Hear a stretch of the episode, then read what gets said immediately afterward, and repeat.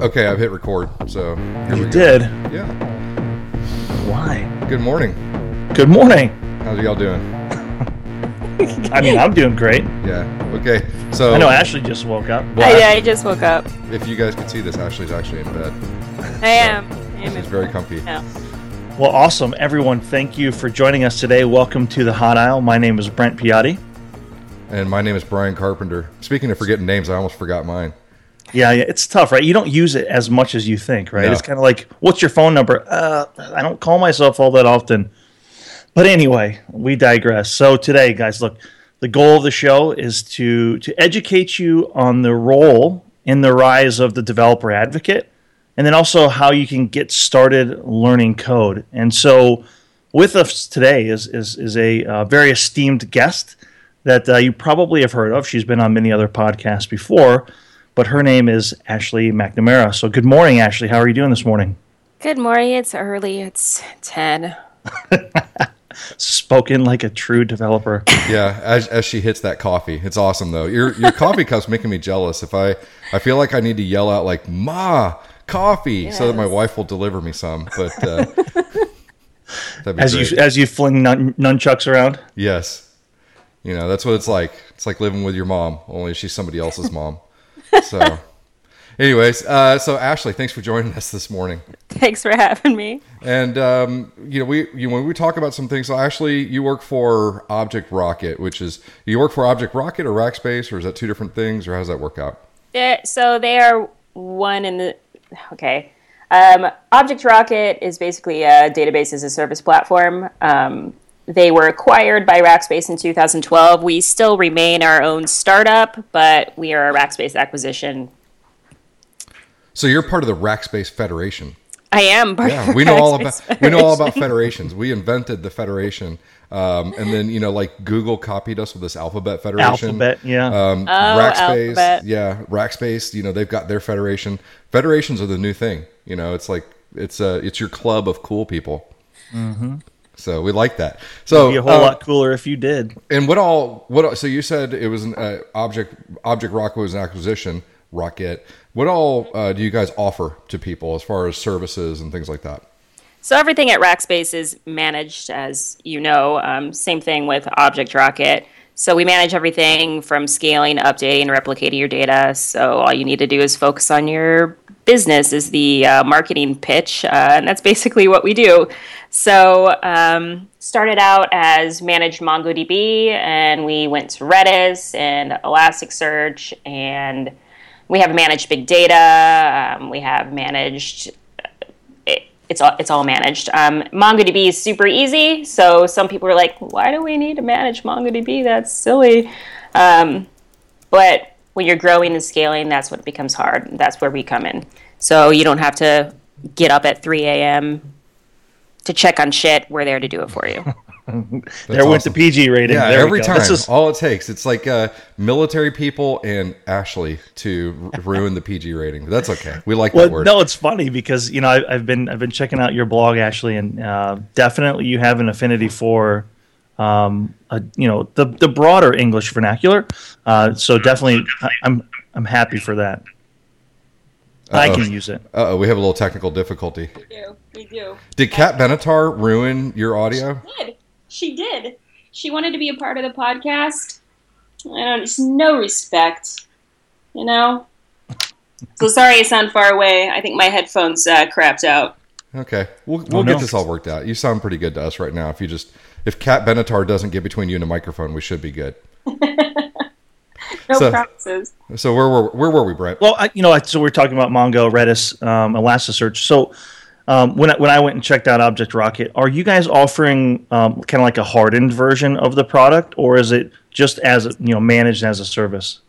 Um, I mean, we have dedicated. Um, we have purpose-built hardware, so yeah, it's sort of a hardened version, but it's basically managed.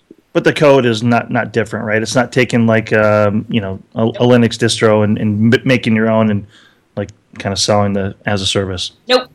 So you've Okay. been you've been with them for roughly a year and a half. It sounds like because that, that's where you're looking. We do a lot of stalking of people. It's it's even worse when it's of a girl. Um, and so you know about a year and a half. What you know what led them to create this position? What led you to this position? Uh, how does a developer advocate? It's kind of a new thing to us, right? It's kind of new, even uh, slightly new to the industry as far as I can tell. So what what led them to that? Yeah, so um, I had, I mean, I've, I've been at conferences for the last like 15 years. Um, been in the industry for a really long time. I haven't been necessarily working in the industry for a long time, but my dad um, built all the networks for NATO. So um, since I was a kid, I've been building computers. Um, so I, I knew a lot of people, and in meeting people, I met uh, Scott Sanchez and Nikki Acosta. Um, they were rackers. Now they work at MetaCloud.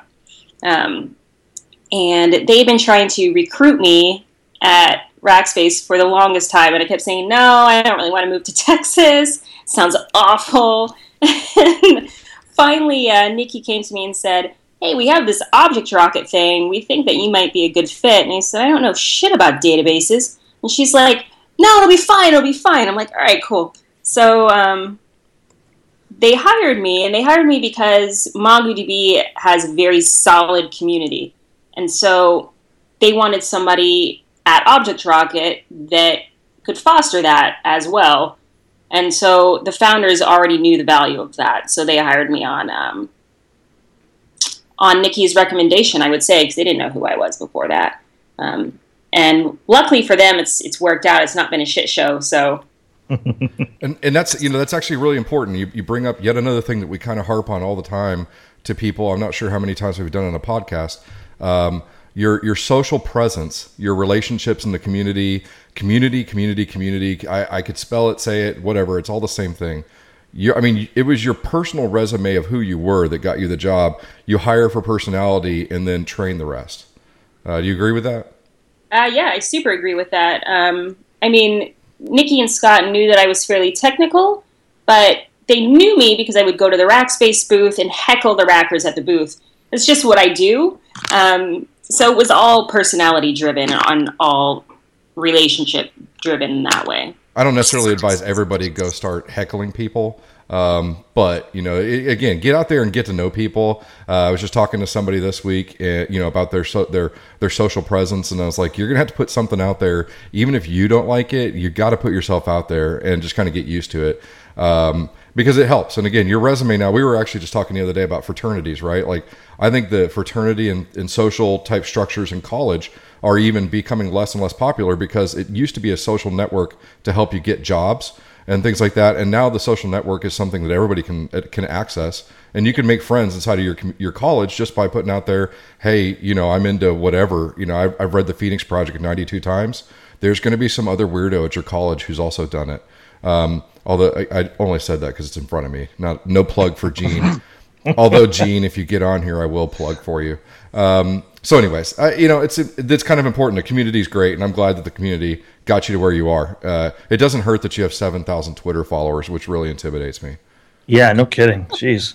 Just, And not only that, I mean, what do you have? Like 17,000 tweets or something like that? I don't even know.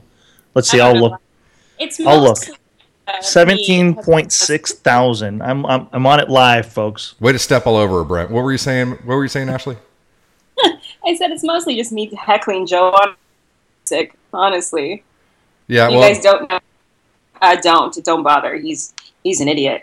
Uh, Well, I actually got told the other. I think uh, uh, Andy Banta called me out in a tweet with Joe when I was complaining about American Airlines. And when you get dragged into a tweet with Joe, uh, I feel like I I completely did something wrong, and I've corrected my my my own actions. I'll never do that again. yeah, no, he's fine. He's harmless, really.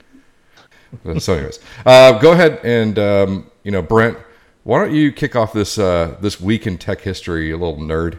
What's Yeah. going, what happened this week in tech history? Yeah, very good. So July 17th, 1944, a company called Royal Philips Electronics manufactured the world's first compact disc. And this CD was uh, uh, an album by ABBA called The Visitors. I've never heard of it.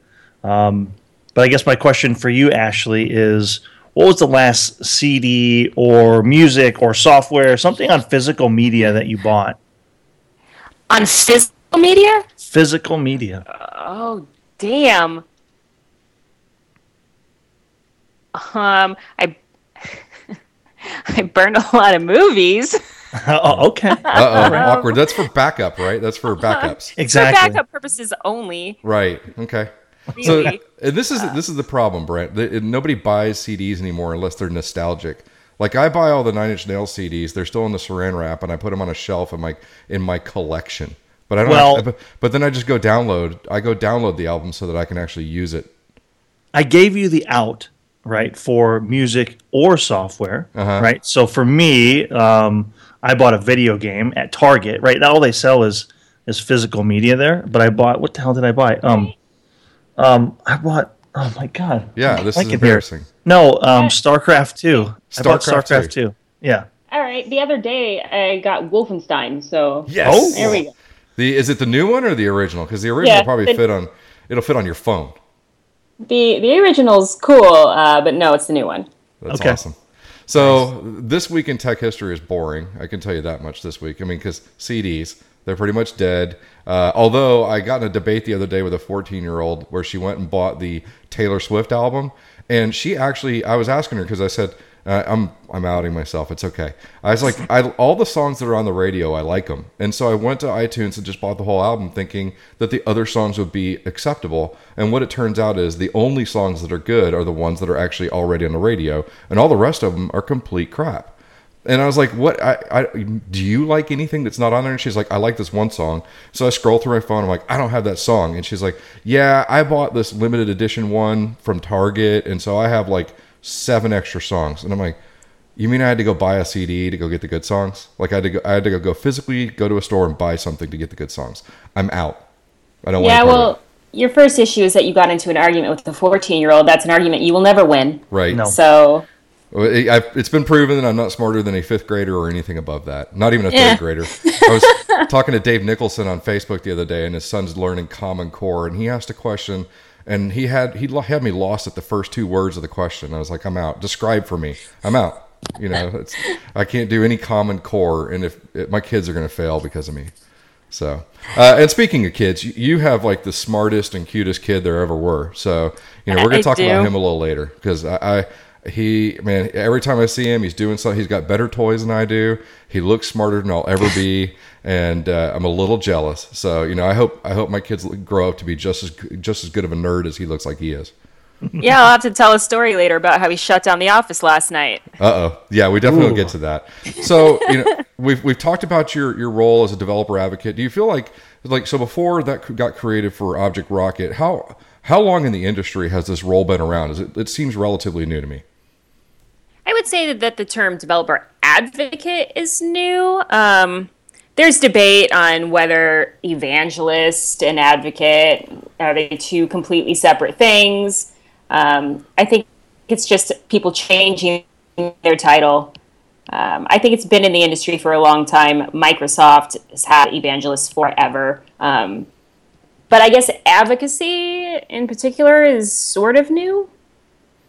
So, so and and what what is it you think is the need for the advocate role? Um, what what role does that play in Object Rocket? Is it a I mean, is it is it really a sales role, or is it uh, like what is it a what does it do for for Object Rocket or for any business?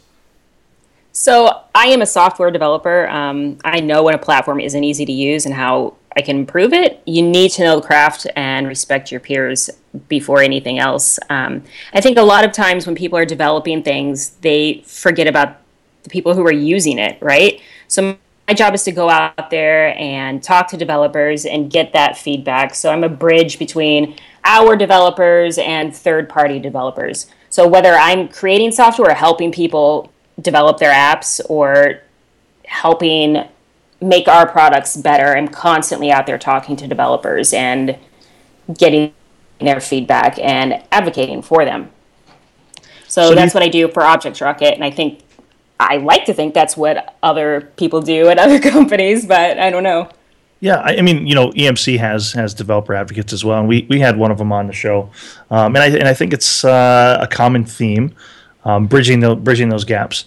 Um, but apart from like the actual vendors, do do developer advocates serve a purpose within an enterprise? Right, that's not necessarily selling something.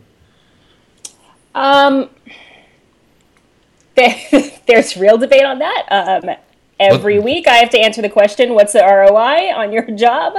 Um, the answer is that it's hard to measure it, and some people don't like the answer to that question. So um, I think that there's a purpose, but it depends on who you ask. Um, it's, yeah, we'll go with that. At least they're still asking you what the ROI is instead of just deciding it. Yeah. So you guys had uh, Jonas on, right? Yes. Yeah. Yeah. Such a handsome Love me some Jonas. I do so too. handsome. So Yeah. European. Oh, just yeah, he's a he's like the Abercrombie version of like all Swedish people. Like uh, my roommate in college was Swedish, and Jesus, I mean, just like he had the twenty pack and just was girls flocking him, blonde hair. It was it was disgusting.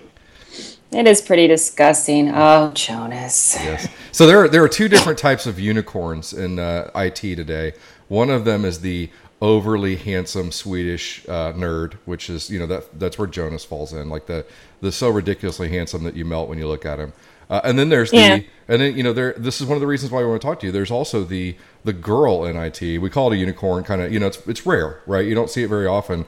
Uh, and obviously uh, there's a lot of people out there, uh, and it's getting more and more prevalent where people are trying to really help with this, embrace it. Uh, and so it's extremely exciting to have somebody like you out there advocating not just for developers, but girl developers.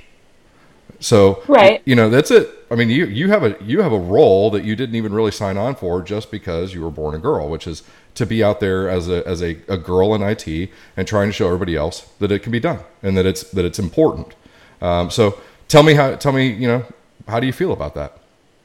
Um, I get asked that question a lot, actually. Um, I am more of a of a dude in personality than I am a girl. Um, so I don't find being in this industry difficult. I see lots of women. I see lots of women in power positions. Um, look at Sony Giordani, for example. Um, I just I don't think I think it's an issue, right? But I don't think it's as big an issue. I I think that as long as you work hard and prove yourself, um, you'll advance.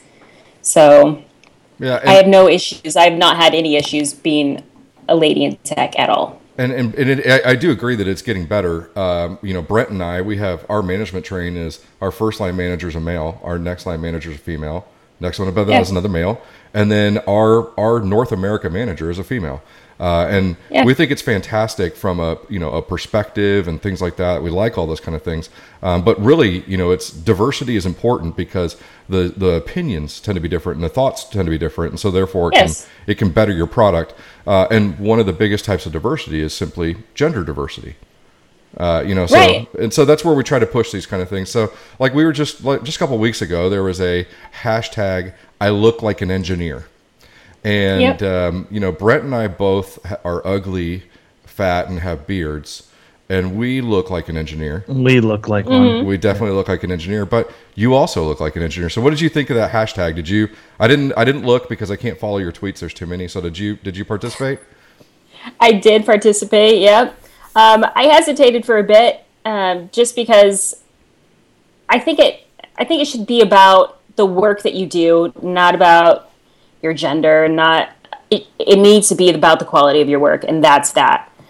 So I hesitated, but I ended up participating because it's not just about women. It's about anyone who wants to pursue STEM, regardless of their appearance, right? Labeling it as a campaign for women is limiting. Um, but mostly women participated, and that's because the lady who started it, um, she was on a billboard, and there was some talk like, "Hey, why are you guys hiring models for this?" And she's not a model; she's a software engineer. So that's how it started. Um, but it's for everyone, so that's why I participated, and it's a good cause. So check it out. Uh, Rackspace recently held um, held an event in the Geekdom San Francisco offices around this as well.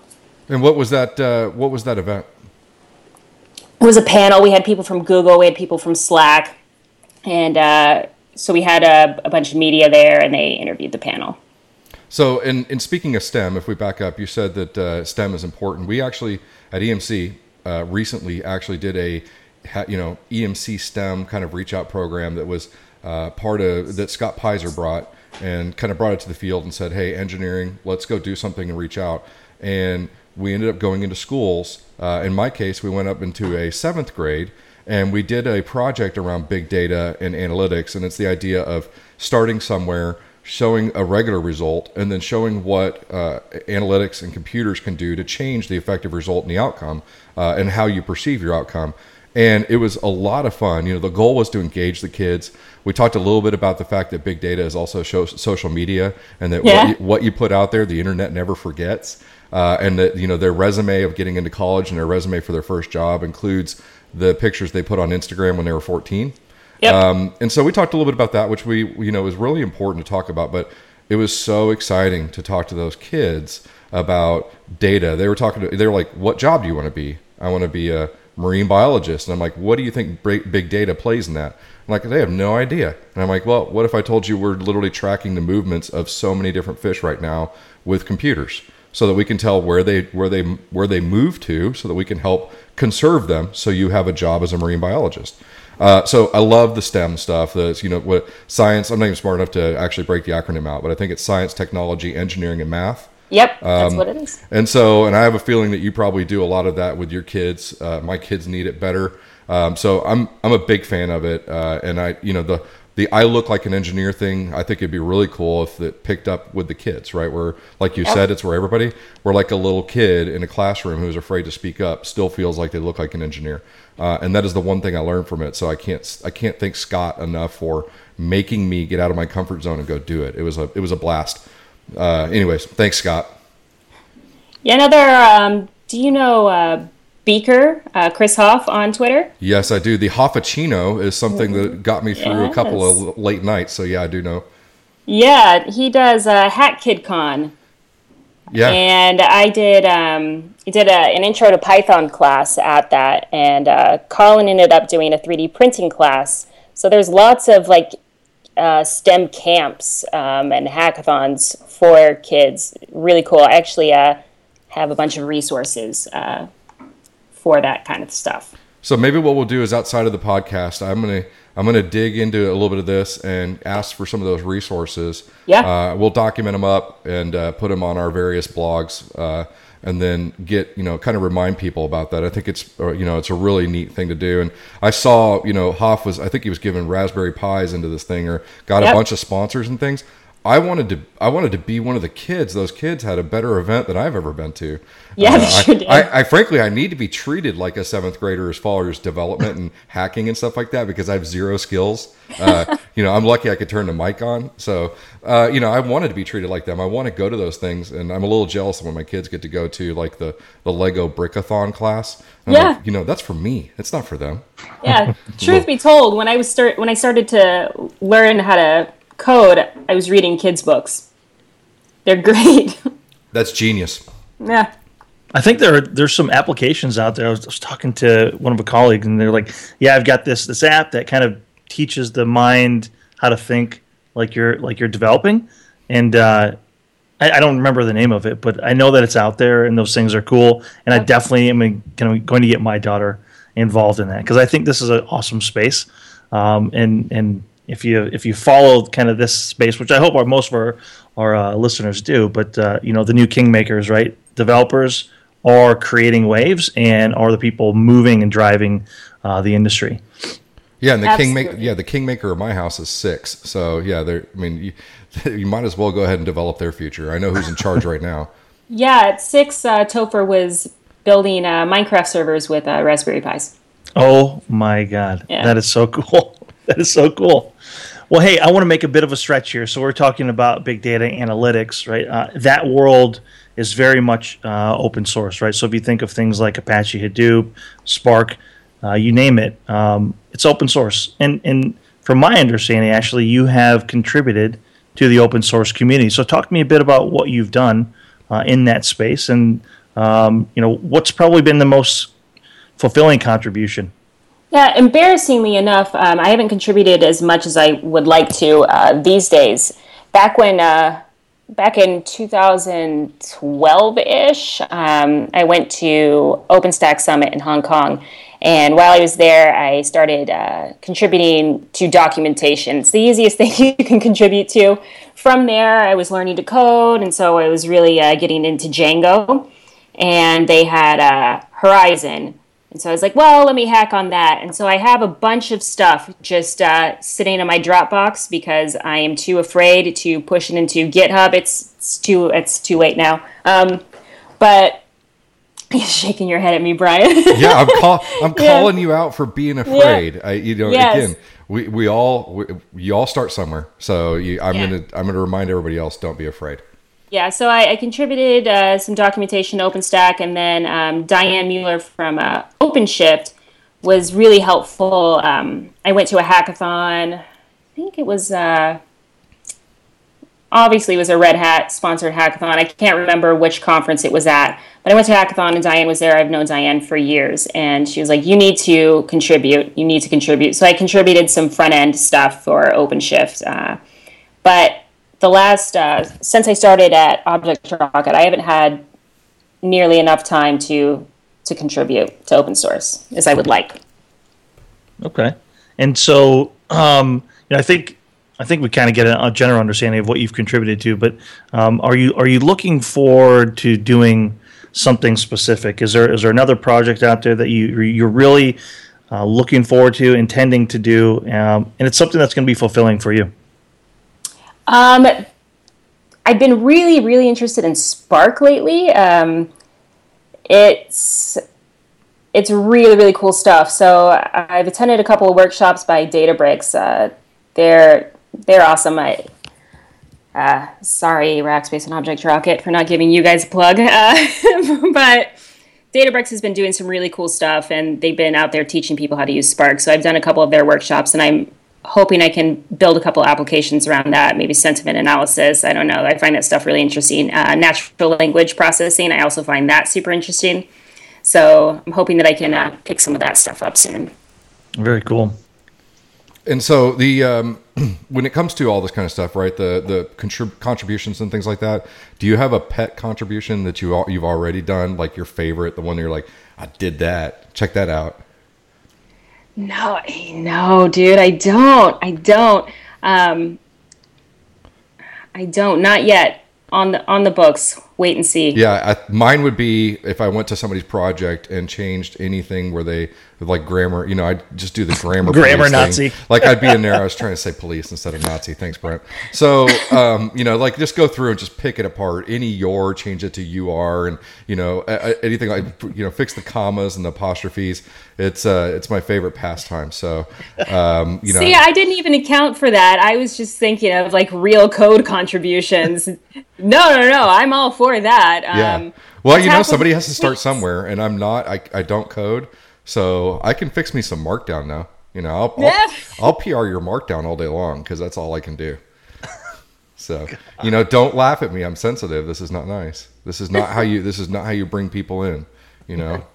So this uh, is not the definition of community right no, now. this is the opposite right now, Ashley. Um, so you know what? What is you? You said you did. You said something that sounded like Jenga to me. I think it was Django instead. Yeah, it was Django. Yeah, and you you did some Python where you were teaching kids Python. Is there a? Is there? Where's your, what's your default language? Right, like English is Python. your first. Python's it. What's what's after that? Um, I know a bunch of front end. Um, I I don't count. Uh, please don't hate me, front end developers. I don't count it as software development. Um, so I would say Python. we're making friends today. That's what we're doing.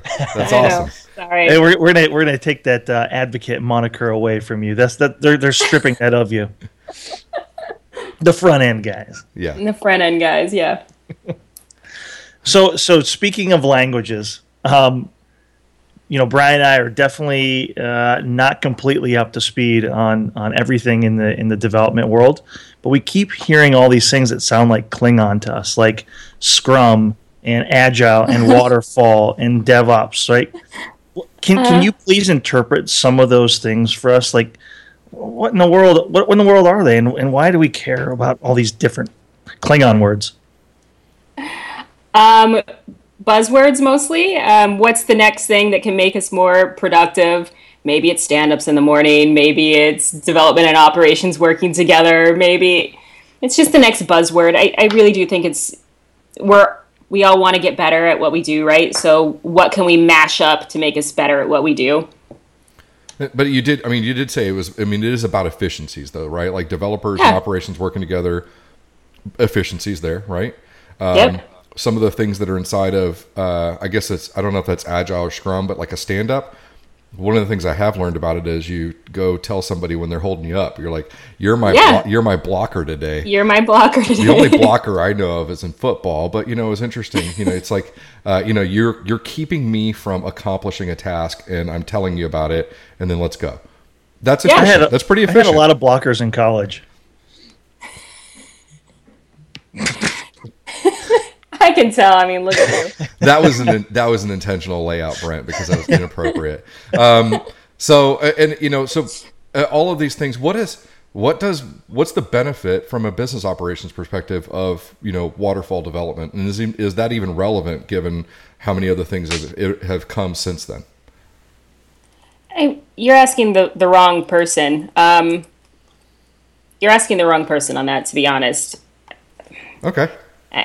Yeah. We, we're good at stumping people with asking dumb Yeah, questions. yeah, we do that. It's, it's not a dumb question.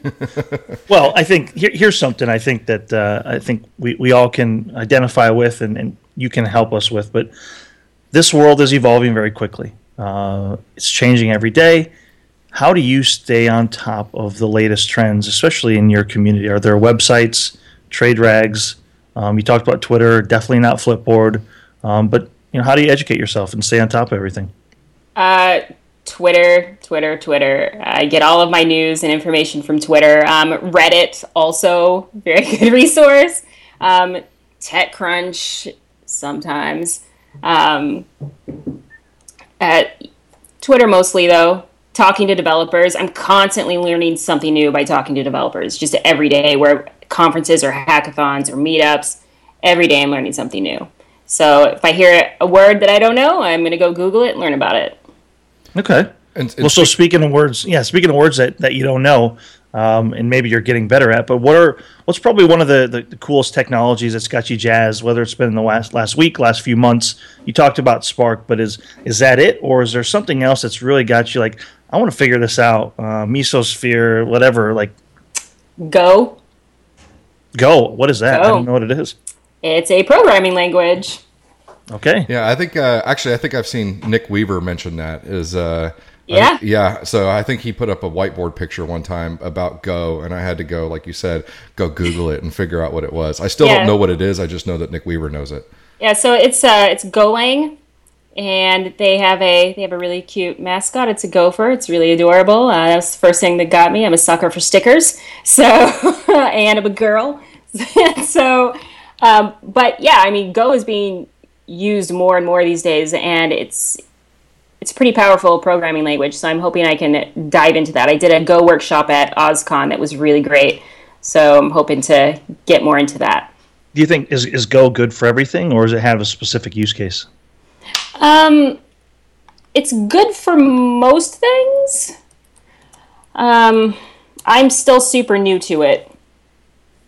So, and that, I guess let's just talk about being new to it, right? Like Brent and I uh, have done, you know, we're as we talk to people, right? We talk to Jonas. Jonas will say something, and I have no idea what he's talking about. We talk to Matt Cowger. Uh, we talk about databases. We have no idea what we're talking about. We're learning along with a lot of other people about this whole shift into development and how development is impacting business, right? So, but we want to go learn. And I've talked about, hey, go learn Python, go use all these things like Codecademy and all that kind of stuff. I We're- hate Codecademy. why do you hate it? Tell us. Have an opinion here. Everything is integrated. I think it's really great for kids. Um, I also have an 18 year old. Uh, in order for her to get her license, she needed to show me mastery of Python. And show me mastery of Python, she has had to build a simple application and put it on a GitHub, something that worked.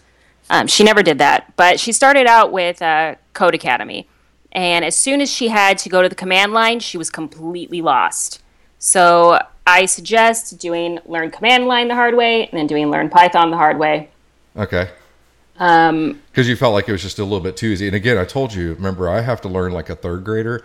So Codecademy is great for me, but maybe not somebody who's definitely like full on serious about being, a, you know, like getting it the Yeah. hard way. yeah, go. I guess go ahead and start there for basic concepts, but once you have to go build something, you're going to be like, "What the hell am I even doing?" And and so where did you like where did you start? Did you start with uh, you know learn learn something the hard way or what like what got you your start, your full on start into this thing? So, uh, for 10 years, I ran a photography business, and I found out that my target market was not uh, photography clients, but um, actual photographers. So, it sort of changed my business model. Um, I started building Photoshop actions and Lightroom presets and plugins. And there's a behind the plugins, there's a certain amount of coding that you have to do. Um, but I also needed a website, so I built a website. Then I was like, why can't people find my website? So I needed to learn SEO. Um, and I'm like, how do I run a business? So I needed to learn how to run a business. So I was already starting uh, to learn to code through that. And I was going to these photo- or these uh, not photography conferences, but uh, technical conferences, and I was talking to people, and I'm like, great, I'm just standing here smiling and look like an idiot. Um, I'm better than this. So l- let me figure out what this is all about. Uh, and so then I started to learn Python, and I started out on um, Codecademy, and I was like, this is useless. And so then I did some research. It's like, okay, learn Python the hard way. And as I was doing Learn Python the hard way, uh, I had some questions. So I emailed Zed Shaw, the author of Learn Python the Hard Way, and he was like, "Yeah, actually, I live in San Francisco. Why don't you just come over? I can teach you." And I was like, "Are you kidding me? Of course, I'll be right there." So I ended up at Zed Shaw's house on the weekends learning Python, and he is a brilliant teacher. Um, I would. I was also in a boot camp at the time, which um, again is not something that I recommend. If you listen to me on any other podcast where I've talked about this, I do not recommend boot camps. Um, but I would learn more in a weekend from Zed Shaw than I would at this boot camp all week. Um, it was it was pretty incredible. Oh, So that's the Redacted Academy. I love that place. that's the Reda- yeah Redacted Academy. Way to make it awkward, Brent. Let's go ahead. So there's an elephant in the room, and Brent just shot it. You know, its name is not Cecil. Everything's good. So, um, so, so you you got through. Um, you you you did a little bit of learn Python the hard way, and then you learned Python the easy way by meeting the guy who wrote the book in San Francisco. So rule number one is move to San Francisco and meet all the smart people. That's Move right. Again, uh, you see Yeah. here community, right? She reached out to an owner, uh, basically a guy who's created a ton of content. Said, "Hey, I'd like to talk to you," and he's like, "Yeah, come to my house. You can cook. You know, I'll cook you dinner and teach you Python. You know, it's that's amazing stuff. Uh, doesn't yeah, get much better than that. a yeah community is a big part of it. I also asked a bunch of people I knew. Um, Dave Ma- Dave McCrory, um, CTO of Riak Basho. Um, I asked him if he would mentor me, and he was like, "Absolutely." So I'd go hang out at the Basho offices, and and he would teach me as well. So um, don't be afraid to ask for help. I know another really handsome developer advocate over at Basho. Uh, yeah. I do. I uh, I'm in love with that person too, and so hopefully I one of these, too. yeah, one of these days he'll be on here as well. He's been we gotta we gotta try to spread out our developer advocates because y'all are so cool. It'll keep people hooked in between when we accidentally you know bring on like Fred Nix or something. yeah. Oh, Fred Nix, that guy's hilarious. Yeah, he was here last week. Loves. Was he? Yes. What what's going on with uh, Between Two Clouds, huh? Yeah. Uh, well, you know he's uh, he's he's real busy. I think if you look at his Facebook status updates, I think that his current status update is keeping him a little busy, and so he may not have time to focus on all the fun stuff that he does. Yeah. I think you know it's one of those things. You you update your Facebook status, and all of a sudden you're not nearly as funny as you used to be. Poor Fred Nix. Poor Fred Nix. We love you, Fred. I hope you're not listening. So, um, you know, one of the things you also uh, recently interviewed um, Redis, what, what should I say, creator? Uh, Yeah. And I'm going to ruin this name. Salvatore Sanfilippo? Filippo? Filippo? Yeah, How, how'd I do? you did you did just fine. Yes. You did just fine. Take the butcher knife away from him now. Yeah. So uh, you know, tell me, tell me about that. Tell me your involvement with Redis, your involvement with Redis. Uh, you know, the way I know that word is from Matt, uh, and I actually used Yeah. it one time in a project on Cloud Foundry. So, you know, tell me, tell me your involvement there. Yeah, so um, Rackspace acquired Redis to Go, which is another um, Redis project. And in that acquisition, um, Redis to Go was running Redis conference. So uh, I put together Redis conference in San Francisco last year, and uh, Salvatore was one of the uh, keynote speakers. And so I wanted to interview all of the speakers. The conference went really well. Salvatore is now at uh, Redis Labs, which is a competitor of Object Rocket, uh, because we also offer a Redis solution, but we are really good friends with the Redis Labs guys. They are super cool. Um, but Salvatore was kind enough to give me some of his time for that interview. No, it was funny. I read part of it, and the guy's like, "Look, I I want Redis to to go away." Basically, he's like, "I want Yeah. something better to come on behind it," because frankly, uh, uh, I'm getting, you know, I, I don't want to get bored, so I want the ne- the next thing that's going to crush this.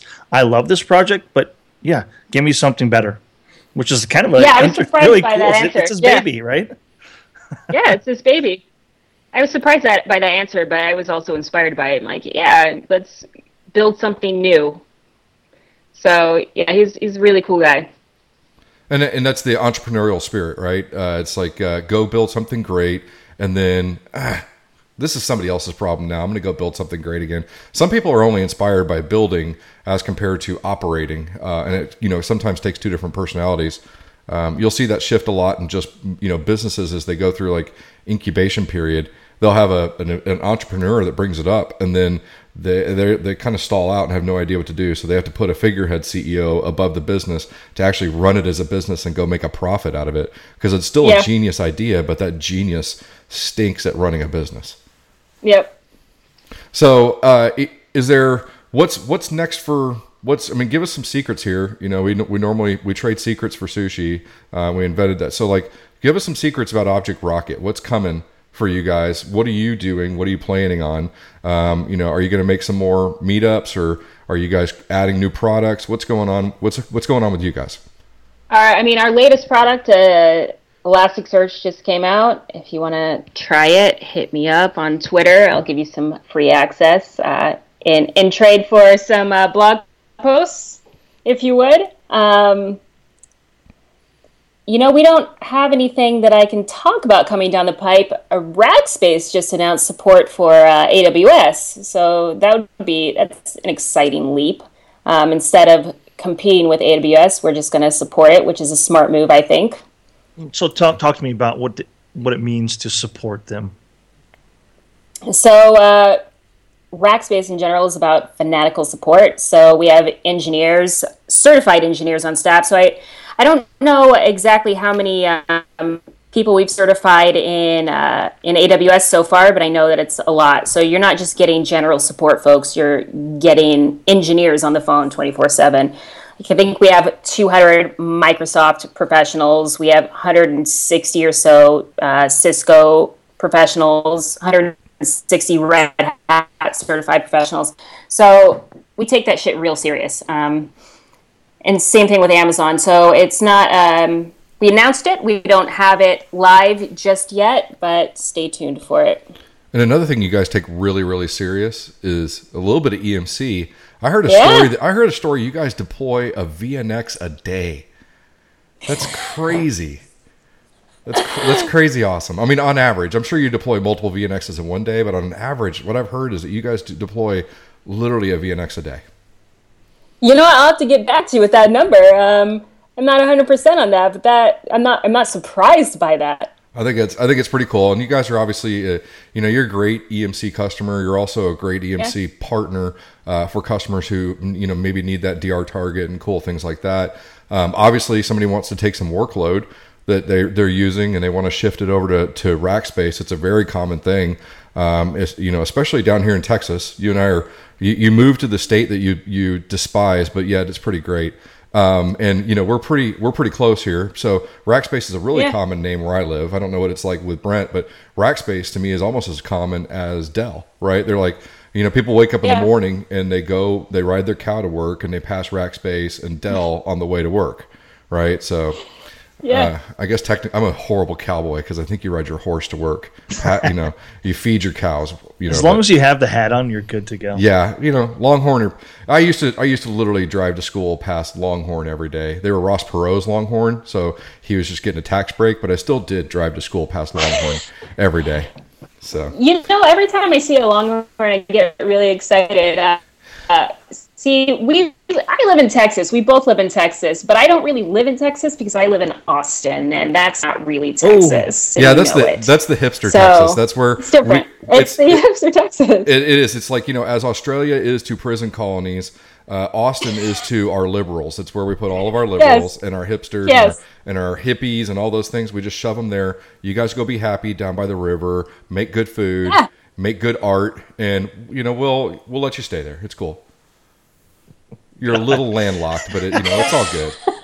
I can see Yeah, our listener yeah. base just cringing right now. But, Yeah. uh, delete, delete, delete.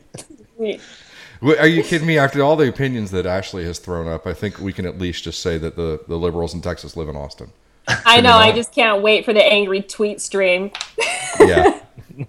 it's it's also my favorite city, except for the fact that I hate the University of Texas. So it is it is by far the greatest Oh, city ever. Yeah, see, you Texans and your like university football. so loyal. so I don't So- understand yeah. it. I don't get it.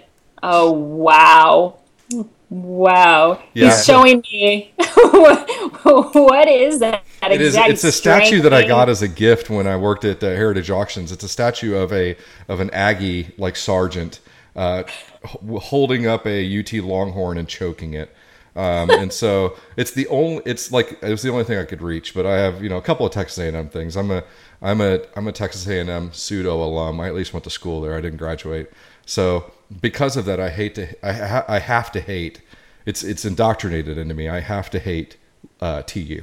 Yeah, you you Texans in college football. I'll never get it. I'll never understand it. But Yeah. uh, It's actually a fantastic school, so uh, it's probably it's probably going to be exactly where your kids go, or at least uh, I'm sure the the young hackathon will go. the there. young hackathon. The the old one is going to college in uh, California. I hear so. Is what she tells me. another great schools. So speaking of, we're going to get back to this hackathon thing, um, getting kids into technology. Um, so you're you're very good at it, and I've you know my kids I've gotten them into a couple of things, and they they tend to stay a little bit interested. What have you done to get your kids into technology? Where you know your ten year old could take my job at this point. Um, you're ten, I think you're ten or eleven or whatever, and could take my job at this point. And uh, but he's extremely talented, and he's got all these great toys, and he's doing these great things with them how did you get to that point? What have you done to kind of drive that and reward it and things like that?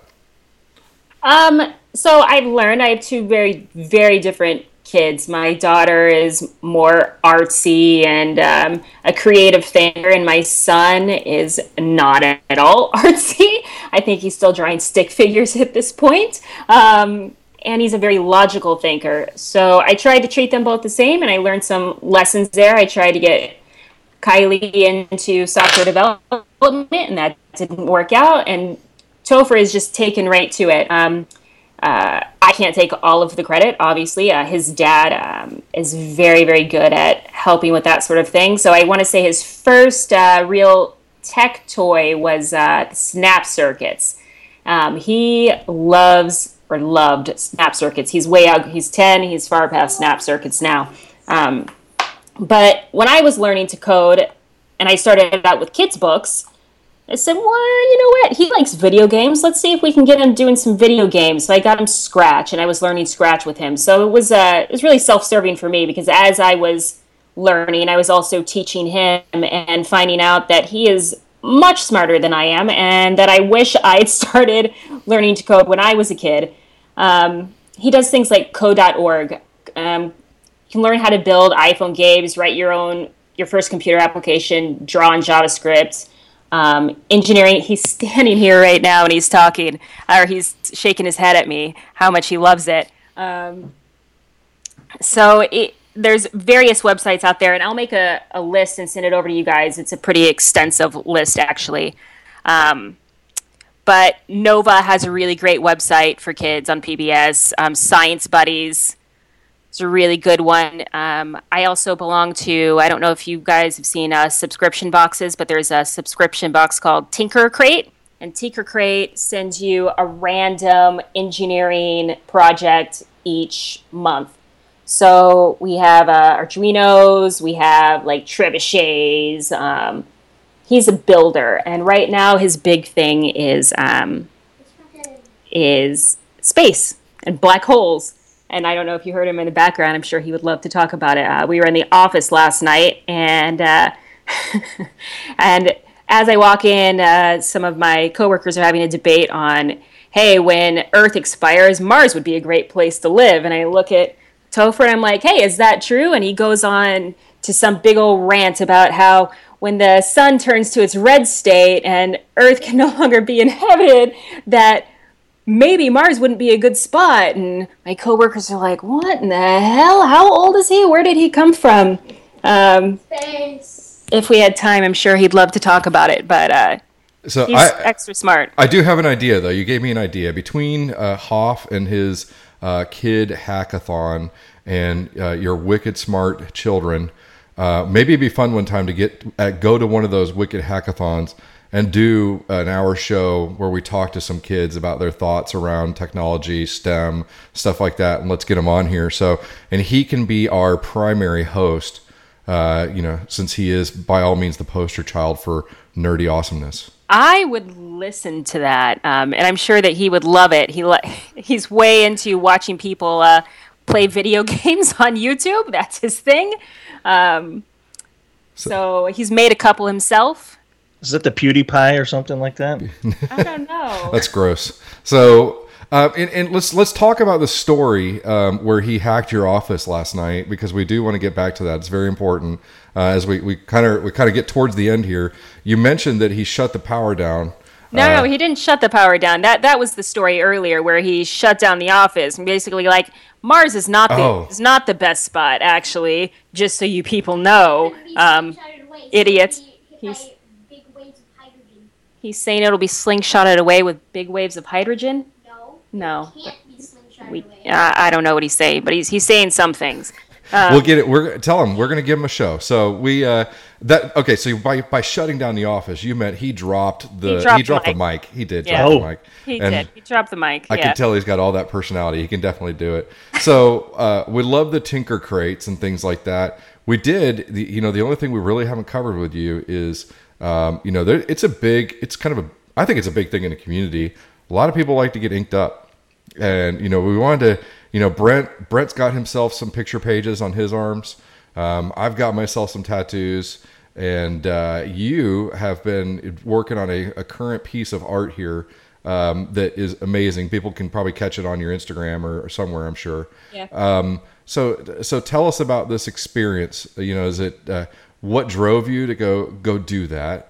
And um, you know, where somebody literally you get like a million needles in your skin. Yep. Um, and then you know, tell us about the art, the process. Did you draw it? All that kind of stuff.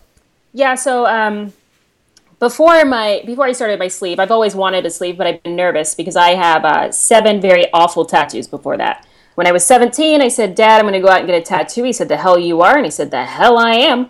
So I went out and I got on my 18th birthday. Actually, I got seven tattoos in seven days. None of them mean anything. They're all from the wall. He said, "Yeah, "Sure, tattoo that on me forever." And by the way, can you put it on my neck because I never want a job. Um, so I have some neck tattoos. I have uh, just awful tattoos. So I was nervous and was like, well, I always wanted this sleeve, but I have awful tattoos. Let's not add to that, really. So finally, I moved to Austin. Everyone here is tattooed. Everyone here is tattooed. A number of my coworkers are tattooed. So I was like, nah, okay, let me let me check this out. So I went out and I interviewed a, a few tattoo artists in Austin, and I just wanted sort of my evolution to nerd. Um, my dad always wanted boys, and he got three girls. So I was the boy. I've been shooting since I was six. Um, I didn't get to have dolls. I didn't get to have dresses. I had Batman and GI Joes and Transformers and He Man. I always kind of wanted She-Ra, but I my dad was like, "No, you are a boy. You do boy things." So and my dad's also always been a gadget guy, so I always had like the latest game system in my house. Um, my favorite game was Zelda, so I have a, a TV with Zelda on my arm. But the tattoo artist that I picked, I didn't want a tattoo artist that could just trace. I wanted somebody that could draw. So I gave my tattoo artist a list of things that made me a nerd, and he came up with this concept. So it's basically my room as a kid. So I have um, an actual Batman poster that I had when I was a kid that he found online and that's on my shoulder. And then under that is my uh, NES. That's the first uh, game system I had. We had an Atari, but I was too young for that. Um, have Zelda, and then on my elbow I have a Rubik's cube, and then a controller and a camera. Um, next, I think there will be the old school Doctor Who telephone booth, the red one. Um, and something Star Wars, I haven't decided yet, and um, comic books, and I don't know if it'll be X Men or Wonder Woman or whatever. It's still in still in process. So you're you're going full sleeve on that left arm. Almost full sleeve. Um, little bit more than three quarters. Okay. I, I What about- highly what about the other advise by by superheroes. I think you, by the way, just plug for the Hulk. Okay, just saying. So Oh, I do like the Hulk. I, uh, you know, I I feel like he's a forgotten superhero, right? yeah, I haven't forgotten him. Know, you have him, but I feel like he's forgotten. Uh, I didn't didn't even consider Hulk. So this, uh, he was asking you, are you going to go past this, or you got another sleeve of memories, or was this a one arm thing, or I've, I've, thought, I've thought about it. Um, there are a couple of things that I'd like tattooed that won't fit on this arm. Like I'd like to have a tattoo of uh, Cat Benatar somewhere. I haven't decided where. I don't know if I'll get another sleeve or, or not. I'll probably do something on my shoulder so it looks a little bit more even. But Yeah, so I'll tell you, um, having two full sleeves and two chest plates and legs, um, having you know seventy plus hours on me. When I got my first sleeve, I felt so unbalanced. Like I, I had Yeah. to get the other arm done. I absolutely had to do it. It, it bothered the living crap out of me. So uh, I have a feeling uh, that we'll we'll see you, you know a couple years down the road and you'll be blasted out. But uh, like are- a, so were you like a car with a bad alignment where you always pull to the right, or what? I mean, like, what does out of balance mean when you have a bunch of ink on one arm? It's it's it, you just look at I mean you look at yourself and you see Yeah. one arm completely awesome and the other one's just like meh. So Yeah, you want to no. help that situation. I already feel I already feel that, which is why I said I'll probably do something on my shoulder. It starts there and kind of dri- drips down and slowly covers the other one. That's what that's what I'm thinking is going to happen. Yeah, at first I was like, nah, just one sleeve. It's I'm good with just one sleeve, and now I'm like, well, So how So are you the uh, are, are you the type of uh, uh, uh, I guess tattooee that likes getting tattooed or do you absolutely abhor it? Because I am I don't like it at all. I like the, no, the it's outcome. miserable. It's, terrible. miserable. Um, my tattoo sessions are seven ish hours a piece, Terrible. and about four at up to four hours. I'm like, oh, okay, whatever. At about four hours, I'm like, are we fucking done yet? But I haven't not saying anything because I don't want to look like like I can't handle it. So I'm just like, don't talk to me, don't talk to me, don't talk to me. Yeah, it's miserable. It sucks. It my sucks. my wife got a tattoo on our honeymoon, and it was her first tattoo. And she, we were out in L.A. and we went to an artist that I knew out there, and she was sitting in a chair, and she was. It hurt so much to her. She was holding her breath. She almost passed out while getting the tattoo. It's it was awesome. I mean, it was awesome in a, in a sad way. Like you definitely don't want her to pass out, but it's a great story now, right? She was holding her breath Yeah. so hard that they were like, "You have to stop holding your breath and just just breathe." And, and he got to the point where he was like, "Yep, almost done." And he did that for like thirty minutes to her just to get her to relax a little bit, you know, make her feel like she's about to about to be finished. She's like, "Yep, almost done." I don't know if you could play that game in a seven-hour situation. You can't, especially when you're you can see it. So I'm like, not even anywhere near done. You just Yeah. know it. So, so actually, we've we've come to the the end of our time here today. But first and foremost, we wanted to wanted to thank you for being on the show today. I think you you really made a difference in in helping educate our listeners on on, on what a developer advocate is, and then also you know how they can start in the community, how they can uh, learn about coding the hard way. Uh, as opposed to some of the easy ways. But uh, again, thank you very much for being on the show. Yeah, thanks for having me. So, what's the best way that we can get a hold of you? You've talked a lot about Twitter, not about Flipboard. Um, Nope. So, how, how can we get a hold of you? Uh, you can tweet me at Ashley McNamara, or you can send me an email, ashley.mcnamara at rackspace.com. Okay, very cool. And then also, you've got a great blog out there. So, I, I- would I do. I want it's you to it's plug that. untouched. It's it's ashleymcnamara.com. I haven't touched it in a while. I'm uh I want to tr- transform it into a Jekyll blog. Um, but we'll see. Okay. Well, very good.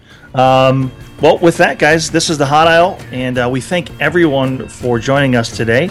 And uh, again, let's get social with us online. We want to hear from you. We want your feedback. Let us know guests, topics, anything you guys want to hear, and how you're liking it or not liking it. But uh, we want to hear from you. Uh, so my name is Brent Piatti, And I remembered at this time, my name is Brian Carpenter.